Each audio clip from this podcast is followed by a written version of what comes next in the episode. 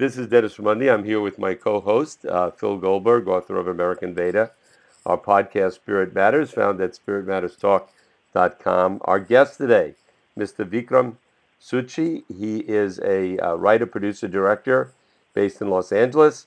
Uh, he is also the founding editor of Sutra Journal, a wonderful online journal that is featured on the uh, front page of our podcast. And uh, he just returned from India and Nepal, where he was filming. Vikram, thank you so very much for taking the time to come on our show to talk today. Thank you for having me, Dennis. It's a pleasure. Vikram, um, let's begin. Uh, we want to discuss uh, the vision of Sutra Journal um, at one point, but since you just got back from India and Nepal and you were there with a specific mission, and part of the time, at least, you were with somebody else uh, who we've interviewed uh, for the podcast, uh, Debashish Banerjee. Um, tell us about why you were in Nepal, what you were what what you were trying to accomplish, and how what you experienced. Um, Phil, um, I was. It's uh, the film is uh, it's a it's a feature documentary on the uh, traditional arts of uh, South Asia, uh, primarily focused on the three uh, main religions uh, Buddhism, Hinduism, and Jainism, and uh, how the notion of art um, is exists in pre-modern cultures uh, versus art in uh, the contemporary uh, modern context. Um, and you know, so this film is looking at the ritual context of Asian art, as in how uh, art was uh, primarily created for a religious purpose, and um, the communion of a devotee with uh, the the object of art, and the role of an artist in these societies. Vikram, if I could uh, ask, I wanted to interject yeah. here, and a question I had for you, and and that is um, uh, the people that were creating art in, in S- South Asia at that time, and it's like you said, it was religious art. What was part of their? Uh, was it necessary for them to be monks or religious people to produce art? Was that part of the artist's life then, or were there people that lived very secular lives but were were producing a religious art? Well, that's an interesting question, you know, and that's at the heart of the film uh, because these uh, uh, uh these did not exist as separate categories in pre-modern mm-hmm. societies. Mm-hmm. the so-called secular and the religious, you know, uh, because all of life was an offering to the divine, if you will. And the act of making art was also an offering to the divine. So the artist was not front and center as as as uh, you know uh, we have today. You have objects of art that are displayed in galleries, and uh, the artist is you know the is, is front and center. Whereas in uh, pre-modern cultures, um, in many cases, the artist is anonymous or unknown whether it's the great monuments or sculptures or uh, murals or paintings, you know, from, from thousands of years ago. In most cases, we don't even know who made them. And, uh, and of course, many of them had multiple art, not one, but several different people creating those objects, those pieces. Mm. Um, so this is very interesting. And then, um, so this was sparked off by an exhibition currently ongoing at the Santa Barbara Museum of Art it's called Puja and Piety, and which has been curated by Dr. Pratap Pal, who is uh, the foremost uh, authority on uh, South Asian art. And uh, so what we do is we contextualize the objects. Uh, now this uh, exhibition, it's looking at all three traditions, Buddhism, Hinduism, and Jainism and how they are uh, and the ritual context and so we are, what we did is we selected uh, objects from each of these three from the exhibition, and then we went and filmed at uh, at the source, Um, where these objects are created, and then uh, how uh, they're consecrated, and um, the lineage. You know, the the lineage of artisans that made these objects, and uh, the ones that are still thriving, the communities that are still existing uh, and have been doing the same, you know, the, the work for thousands of years. Vic, in in, different in parts of the in the old days, in the pre-modern days, were there such things as uh, professional artists, people who whose life's work was art, or were they done by uh, people who also had other roles? And if they were in that uh, category of uh, what we think of as professionals or specialists, um, how did that fit into the varnas, or you know what we think of in the West as caste?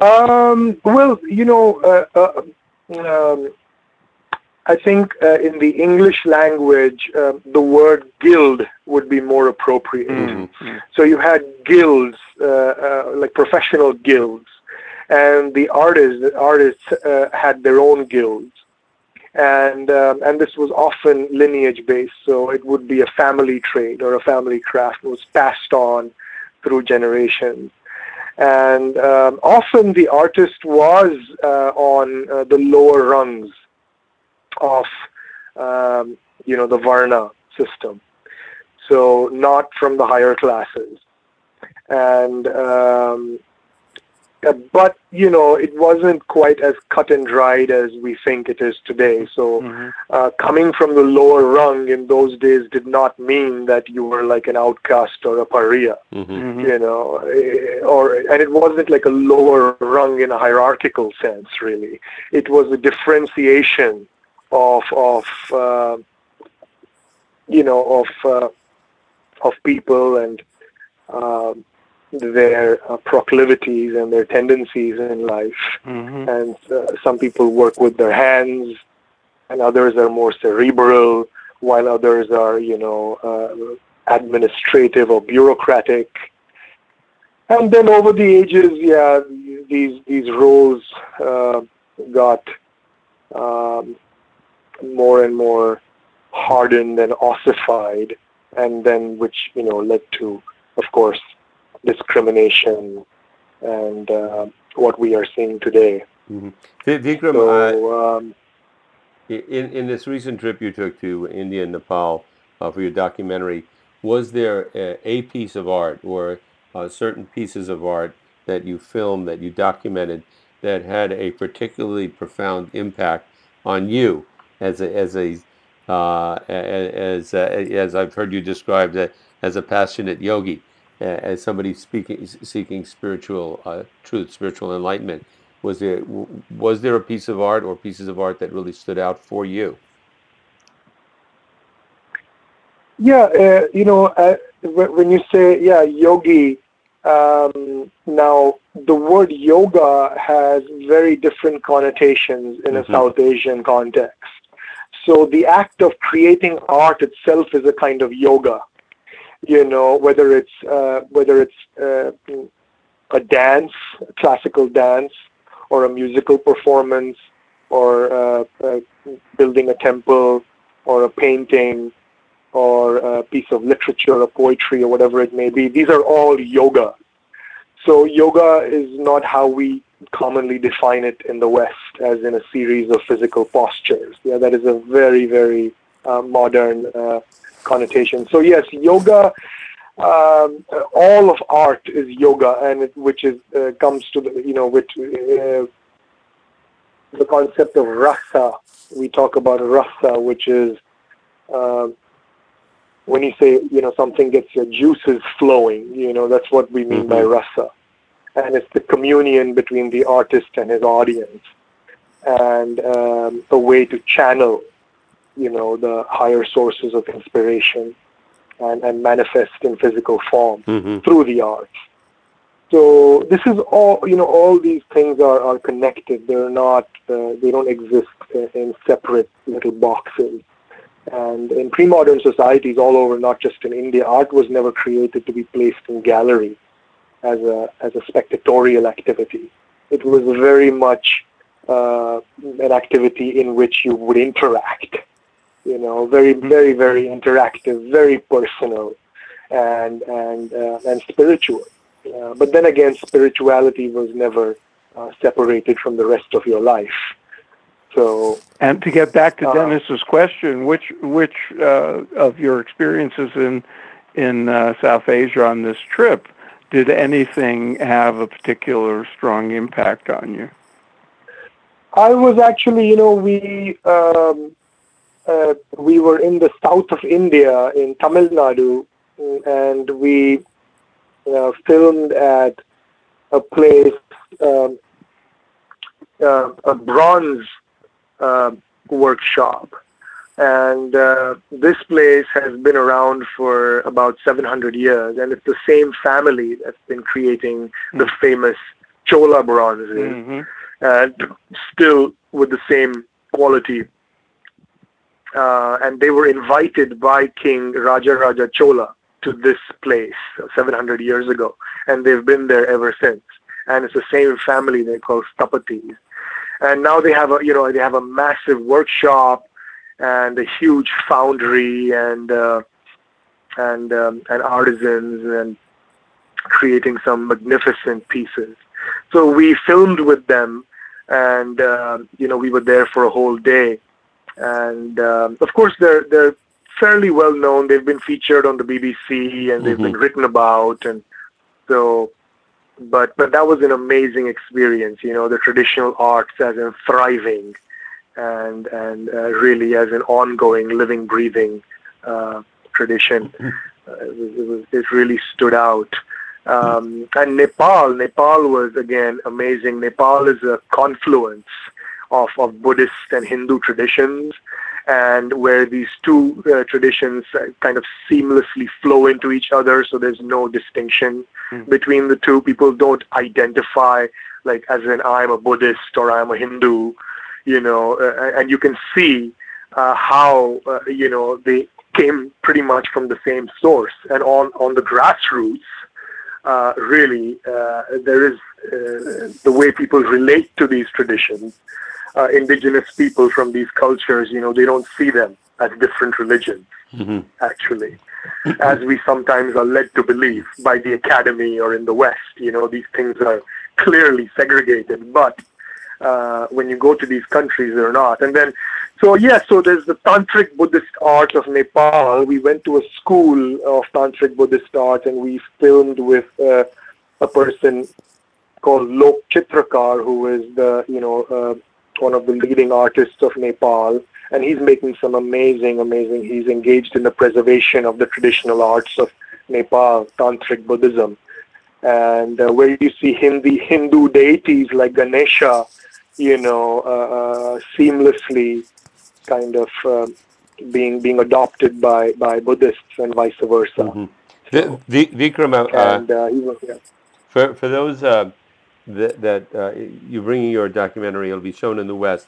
For those people that that go to see your documentary, uh, or people listening in that are uh, uh, thinking to go see it, uh, and they have no background in, in Buddhism or Jainism or uh, Hinduism, or really don't know the spirituality of the East, what might they expect to experience? What do you hope to accomplish in presenting this documentary to them?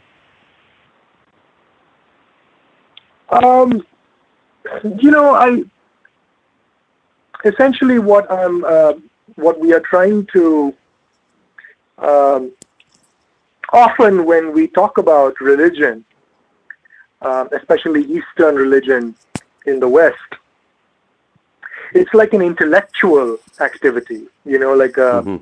very um, it's it's it's something that uh, exists in the realm of concepts and um, and books and libraries and and, and academia. Uh, but when you look at the artistic traditions, you know that emerged and that were a vital part of um, you know of Eastern spirituality, uh, whether it's India or China or Japan or any of these countries, even even Africa or Latin America for that matter.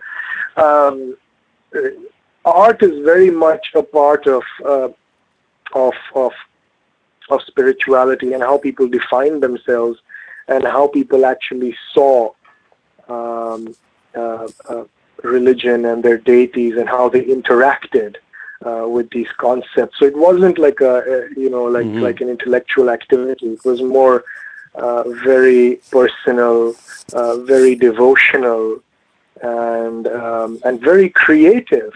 Very very creative, as you can see. So the artist was, uh, uh, you know, he did this as an offering, and uh, which was no different from the worshiper or the priest or the scholar. They were all um, connected um, through the arts. Vikram, when um, the uh, people who are carrying on the old traditions, like the uh, bronze workers you mentioned in Tamil Nadu, um, are they producing works now that uh, would go to temples?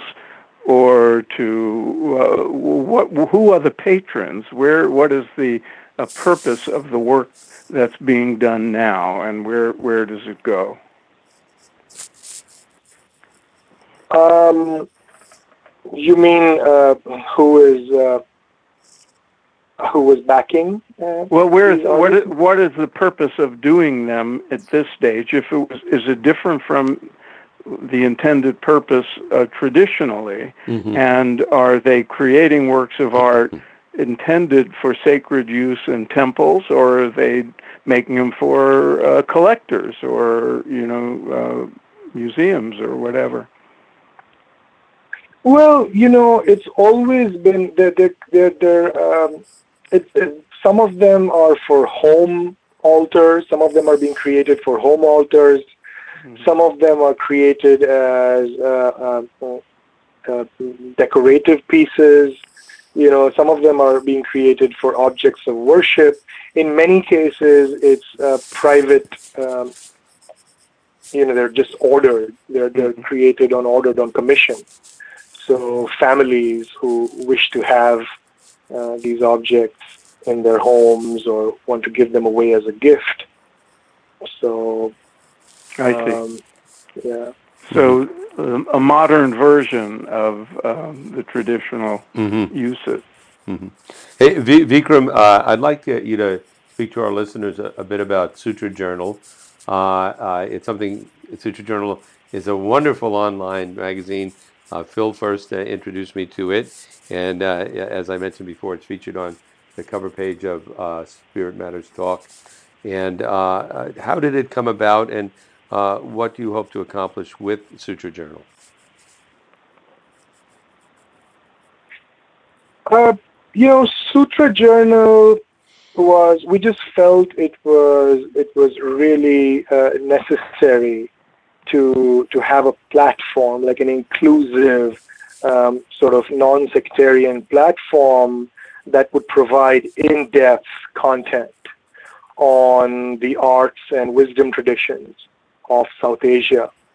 And uh, something that wasn't watered down, that came from mm-hmm. credible authorities, and that was accessible at the same time. You know, like a like a um, a blend of um, scholarly and uh, but at the same time accessible to the general public.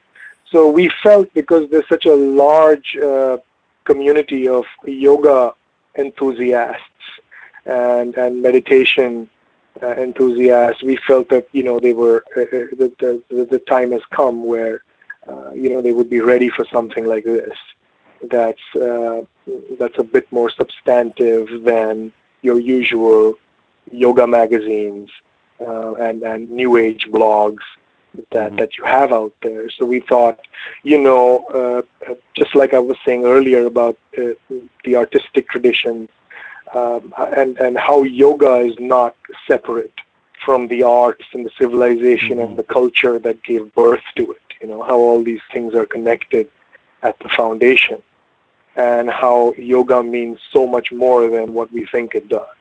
And so this was a so this is now this is a platform. It's a way to bring artists, historians, scholars, and practitioners all together on the same platform. Mm-hmm. You know, so right now it's a publishing uh, platform, but we are also in the process of organizing events, conferences, symposiums, and and um, and and yes, and media. You know, like the kind of documentary that we're doing here with um, on on the sacred arts and traditions, and um, put it all out there. Mm-hmm.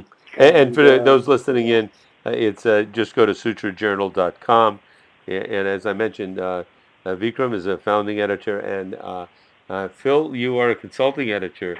yeah, I was well. going to say, in the interest of full disclosure, I was uh, honored to be asked uh, early on to be a consulting editor, along with um, some very well-known and um, important scholars.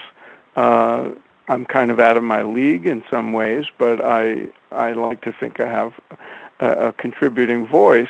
But I also want to say, without any hint of self uh, interest, that um, I, I really think Sutra Journal is a special kind of publication uh, because, for one thing, it's it's really beautifully done. It's graphically mm-hmm. just outstanding, um, but it's it's also a, a very important mix of uh, academic uh, writing and insight and popular, uh, more uh, non-academic but right. um, rigorous, rigorous work. Mm-hmm. Uh, you know, I've contributed a couple of things, and so have many other people.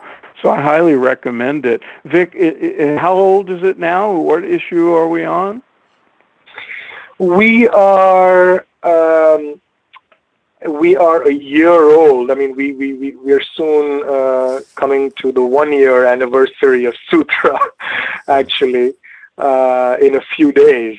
So, yes, uh, this is like, you could say this is the one year anniversary of Sutra. We'll celebrate it on this but we, we should today. mention that we're, we're saying this on August 1st.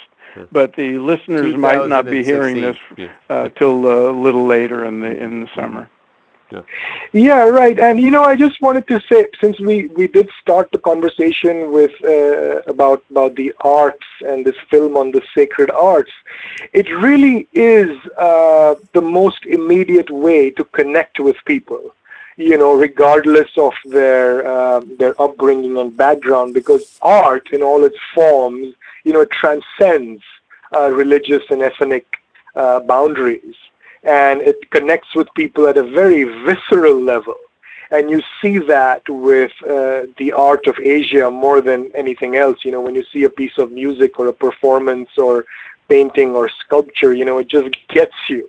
And you're transported to that era or that sensibility or that uh, frame. The, the intellectual concepts come later. Right. You know, the, the first thing that gets you is is it's art, and art really transcends everything else. So, um, and that's why I thought it was an important component of this platform, and that's what I'm hoping to do with the film is um, bring talk about the wisdom traditions of of these um, of of of South Asia, but uh, using the art really to connect with people. From, yeah, I, I think there, there are many people that have have looked at a work of art and their lives have been changed. Intellectually, they had no, no, idea what happened, and they might spend years sort of pondering what took place uh, and reflecting upon it, bringing the intellectual aspect of it. But it, it was the, the, actual internal experience that the art brought to them and, and triggered their spirituality. Let me ask, I wanted to ask you one other thing, uh, Vikram, and I was fascinated by this because so many of the people that we talk to who have spiritual backgrounds that have committed their lives to uh, the development and sharing of, of, of, true spirituality like yourself, uh, reach out to other people. And I read that uh, you are involved in a number of charities that empower and educate street kids in India, Brazil, Mexico, Vietnam, and Indonesia. Tell us a little bit about that, uh, of your work in that area.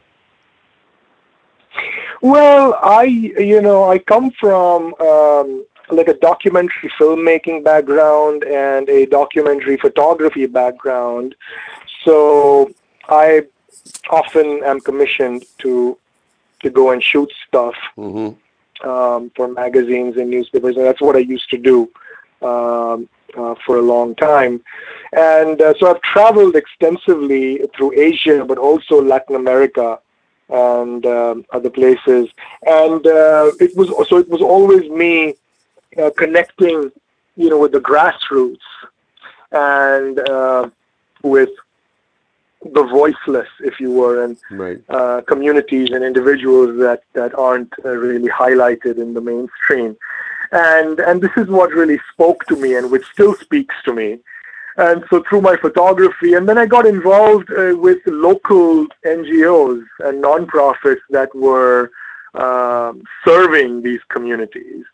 And uh, so I, you know, I made short films for them, or I would do uh, just like pro bono work for them.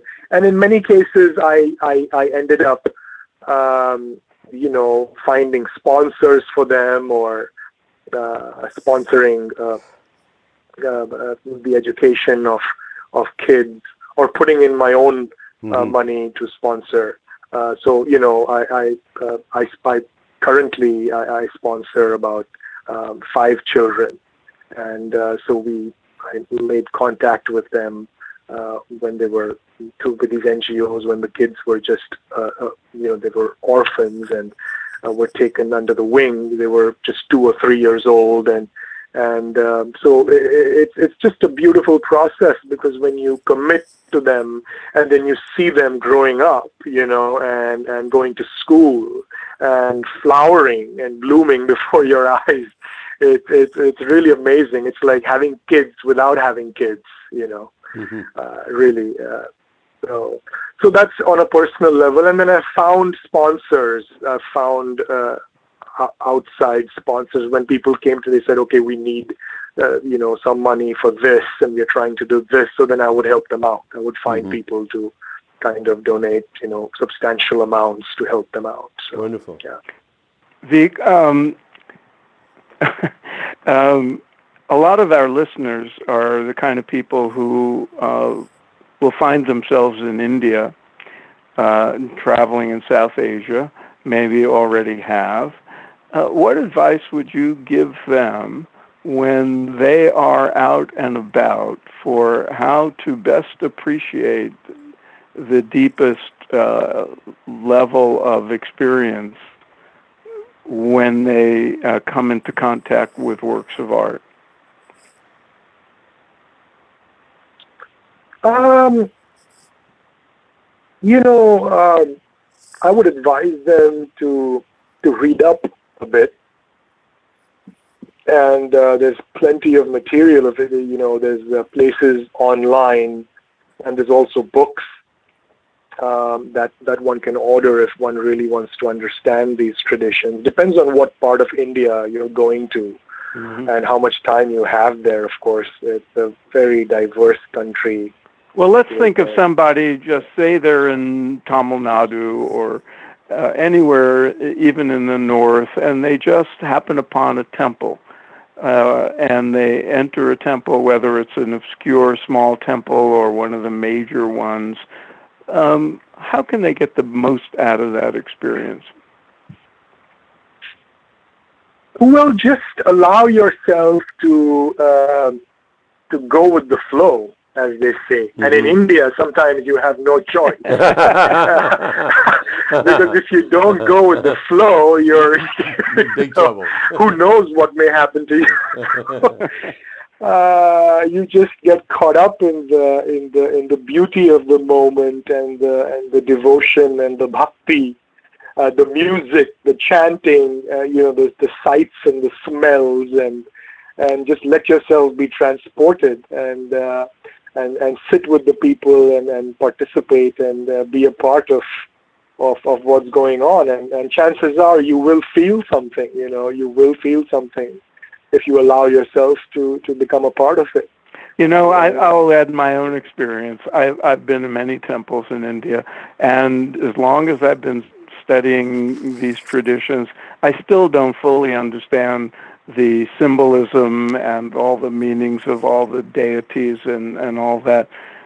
What I found when I go to temples often is seeing that the watching the um, the devotees the ordinary people coming and going from the temples and doing their little pujas and doing their little worship. That that's part of the art in a sense. Mm-hmm. It's like they become a, a, part of the palette and part of the music right. of the whole thing.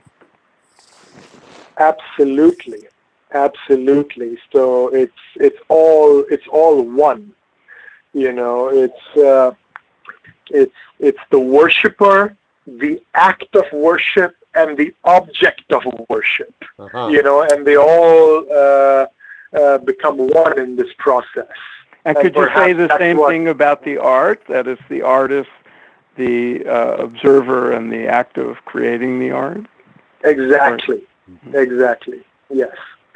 And um, I think at, uh, that's what you know. That's what they mean by Advaita, really, where the seemingly separate components all blend into one, you know, which is the purpose of ritual. Mm. Wonderful. So, Vikram, thank you so very much for, for taking the time to come on. Uh, and uh, we'll be uh, posting up information about the documentary, and especially when it's coming out, and hopefully having you back on the show. Uh, Phil, any final words or comments uh, you would like to make? I would uh, turn it over to, to Vikram for any final uh, things he'd like the listeners to hear. And one thing that did occur to me, uh, Vic, is there are Asian art collections in major cities in America, and uh, maybe you'd like to encourage uh, listeners to this uh, who can't, who are not going to India or Nepal. Um, there that there are certain museums like San Francisco Museum of Asian Art and our own Los Angeles County Museum. Um, if you have any favorites, you might want to mention them. Um, yes, it's uh, uh, LACMA, Los Angeles County Museum, has a has a wonderful collection. In fact, uh, and uh, most of it was uh, brought in by Dr. Pal, mm-hmm. Uh, who is um, one of the inspirations for this film. Um, the Chicago Art Institute has an amazing collection, again, uh, largely um, curated by, by Dr. Pal. mm-hmm. And uh, Norton Simon, also, mm-hmm. Norton Simon in, in LA has, has a beautiful uh, collection. And, and so does, you know, there's the Cleveland Museum and there's mm-hmm. Um, so there's quite I seem to remember the Boston Museum of Fine Arts has quite a collection. And uh, yes, the Boston Museum has a beautiful collection. Yeah. Beautiful collection. And then you have, of course, the Freer Sackler Gallery at the Smithsonian mm-hmm. in, in New York, which is. Uh, but primarily, you know, yeah, yeah, but, but, you know what? What's really important is that to say, you know, art in the West is, or in, in modern art, is experienced as a spectatorial activity, one in which uh, the artwork is an object of possession and enjoyment. Um, Indian art in the West is treated as an object of aesthetic pleasure, hmm. you know, mediated by mythological meaning. However, in the native context, these same objects exist as part of a visual culture that's participatory and religious.